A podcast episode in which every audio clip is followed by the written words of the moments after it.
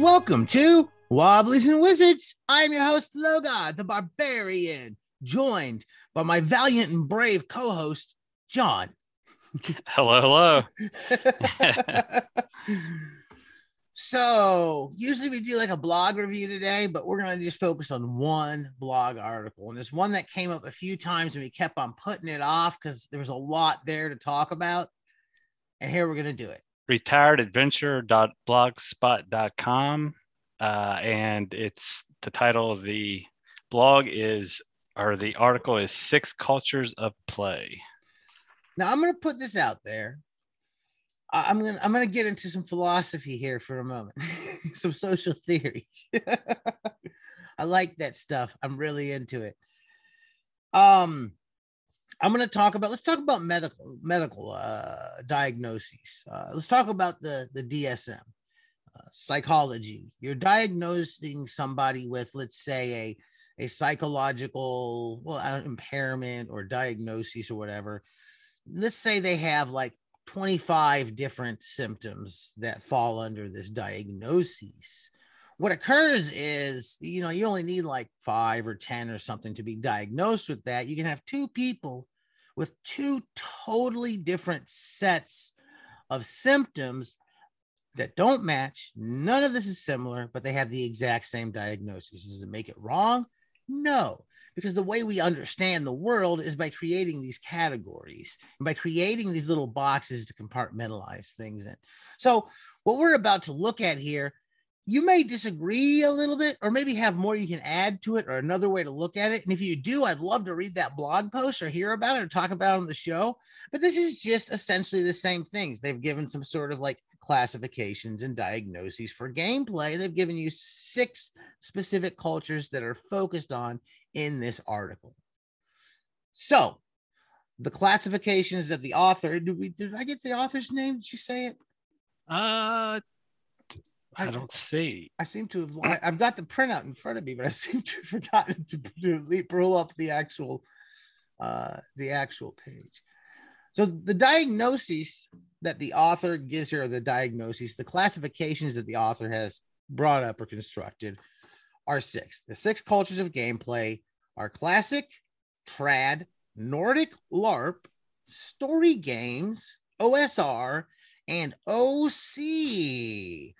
So I want to try to cover them all. So we got to jump into this. What is the classic, which is number one? Classic play. Classic uh, is the kind of culture that developed around, specifically by Gary Gygax as he was developing AD and D, and it it was a way to give a sense of how you're playing or how to play it right is how I read it. Um, he wanted to come up, he wanted to define it.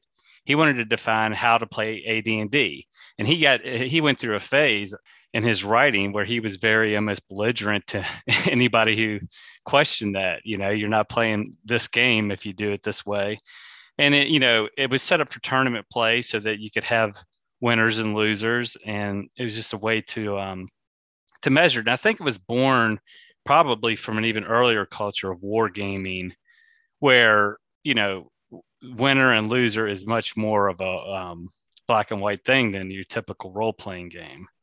And the way it's played is described here is it's not to tell a story, but you're going to give challenges. You have sites of challenge, the overland adventure, the sprawling labyrinths, your cities. Everywhere you go, there's a challenge there. And the point of the game is coping with the challenges and threats, as quoted here, that smoothly escalate in scope and power as the PCs rise in level. So this idea behind this is that a slow, steady progression of power in the PC is kind of kind of the game focus. You're you're you're taking on all these different challenges in the dungeons and on the on in the wilderness where you're traveling, and that's kind of where it lies. It's it's it's challenging you. Now, this talks about how there's a the there's some people who have lumped this in with the OSR, but we'll go into the difference there in a bit. The next is trad, traditional. Uh, if you're like me, I'm used to hearing trad and the reference to like skinheads and skinhead culture and punk rock culture and stuff like that. The trads were like the 60s style uh, skinhead culture that came up before, but that's because that means traditional. And, and to be clear, that was a very multicultural movement, that old 60s thing. It's not to be associated or conflated with what happens later in the United States when fascists get involved with that. it's Gotcha. totally different Gotcha. nightmare. so the trad, the trad is kind of one of the easiest ones I feel to describe. It's more story focused, narrative. yeah, it's more story focused, and anybody that's familiar with Dragonlance and like the 20 plus module arc that those original um, adventures took you on, it, very railroady is what I would what I would call it, and probably a little derogatorily. It- so, if that's a word, um, Yeah, so the, the PC's contributions are secondary, according to this. Uh, the, the gaming that produces an experience like other media, so like television, um, comic books, movies, you're kind of mirroring your games after those types of media. And it kind of focuses the beginning or birth of this out Call of Cthulhu in 81. And then after that, it mentions Ravenloft and Dragonlance being some of TSR's earlier trad type modules. Uh, and it was it's this according to the article here. This is the hegemonic culture of play from at least the mid 1980s to the early 2000s. yeah it, when i look at the when i see this i see second edition and even even continuing on to like the pathfinder adventure Adventure paths and all. paths yeah uh, all that kind of thing i think would fall under the trad What's the Nordic LARP? Because when I hear LARP, I think of live action role playing, and I don't believe that's what's being talked about in this. i think it can be but i think you can li- live action role play and still sit around a table So it's very immersive character play, it seems to be. Like everybody's Yes. like the way they say immersion and the experience that is explained by characters are not sharply just player and the character are not sharply distinguished from one another. Uh, in very long sessions where you're stuck, you're, you're spending your time in this character and playing out this character, acting them out, much more in the acting realm, I feel, where that's a heavy thing. Yeah and they talk about longer sessions. Uh, it's kind of thing where you start saturday morning you go to bed late saturday night wake up early sunday morning you're still playing and it, you know the entire weekend is just you're very immersed in, Immersed in your in character. game. Yeah in your character. The next style is story games. yes. So, so this to differentiate this from trad i think it's definitely a newer kind of form of culture of gaming and i'm not super familiar with it other than you know what i've picked up reading about it and things but the powered by apocalypse game engine seems to have a lot of uh, a big role in this. And from what i understand the way i have interpreted it it's a very collaborative storytelling. That's the focus. The dice are there to kind of keep you on track a little bit but it's not so much the focus um, the telling the story together in a very creative way is is the focus So let's talk about the OSR. Ah,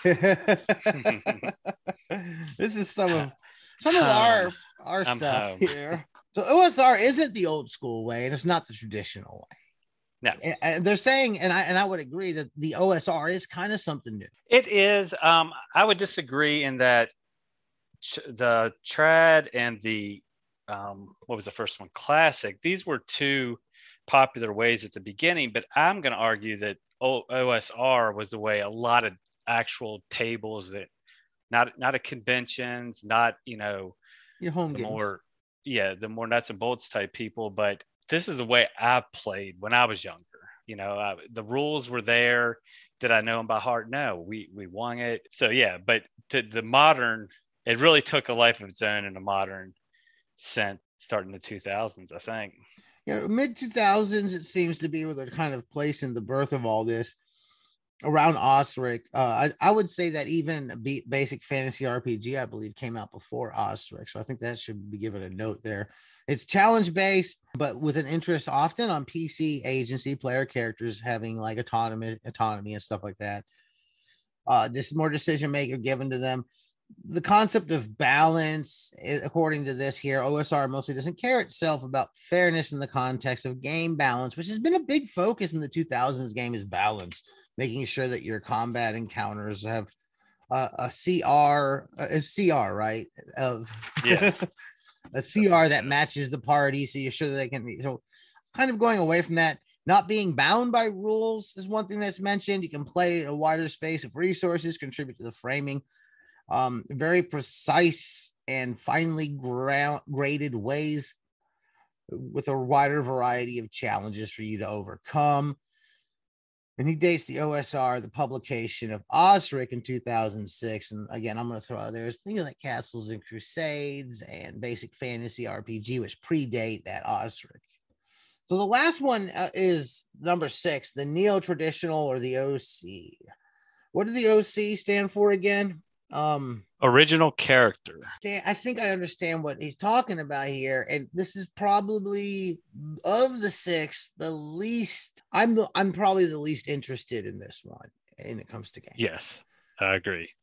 the focus can be um it uses some elements of the others, but it kind of prioritizes like interacting and creating the most unique character and having that ruled instead by rulings and game masters, but by rule books and rules as written and things according to that. Would you say I'm off in describing it that way? No, no, I think that's probably pretty accurate. But I'm honestly, I'm not so sure that I can wrap my even wrap my head around. around. Uh, it's it's a more modern form of game than I'm used to. I've never really been exposed to it. I don't think one of the examples is Harry Potter universe. Like you're playing in like this existing universe instead of playing, you, you create a, a, unique original character to play instead of playing Harold the cop himself. Was Harry Potter a cop? No, I don't think so. I think I've heard that before. I think people say it before. I'm gonna have to like watch those movies or something and figure this out because he calls him a cop in here. yeah, I, I, didn't get that. I saw the that, OC so. RPG emerges during the third edition era, 2000 to 2008 and a lot of that was very much mechanically based characters where you had a lot of stuff on your sheet to define the character in terms of what you could do i guess rules wise with this character essentially. So as i'm reading this that's kind of what i'm pulling from in this style of play. I like characters to be a little less complex and defined and, and defining only what needs to be defined and defining the thing I like about characters is defining them through adjectives as opposed to numbers. Yeah. that I like. Gives you something to work with. So I thought this was an interesting take and approach. Yeah. So the OC, uh, one final way to thing I'll say about it is if you've heard of Critical Role, that's part of this play culture. Oh, they do. The on that. the online streaming, um, and Critical Role in particular would be the most famous of those. Is is an example of OC style play. And again, I'm I'm not familiar with it. I don't watch a lot of other people play, and you know, I feel like an old man talking about it. So. I tried to watch, listen to an episode of Critical Role for a minute. Um, a few months back, I was actually uh, I can tell you exactly when it was if I look at when, when we bought that new car because it was the day we bought the new car. I drove her down, just driving back listening for it was like an hour drive. I listened to about an hour of it, I can't tell you a lot about it because I you know, I, I, I was interesting. It was different than I thought it would be. Now I don't hundred percent. I can't get into as much depth probably on the OC neo trad type play here in this sixth one as I could for more of the traditional and some of the other styles. Because I've definitely when I started out, I feel that we were playing very much in the traditional realm of things. Um, very much was a big part of our games when I was younger that's how we played late 80s through the 90s and very story oriented type of game, very traditional. Some elements of I don't think I ever played fully classic. No, I may have had elements of the classic game here and there, and when I discovered like, oh, that's a cool game, and I tried to bring them in. But I feel that when I was doing that, that was leaning into creating like OSR style of game.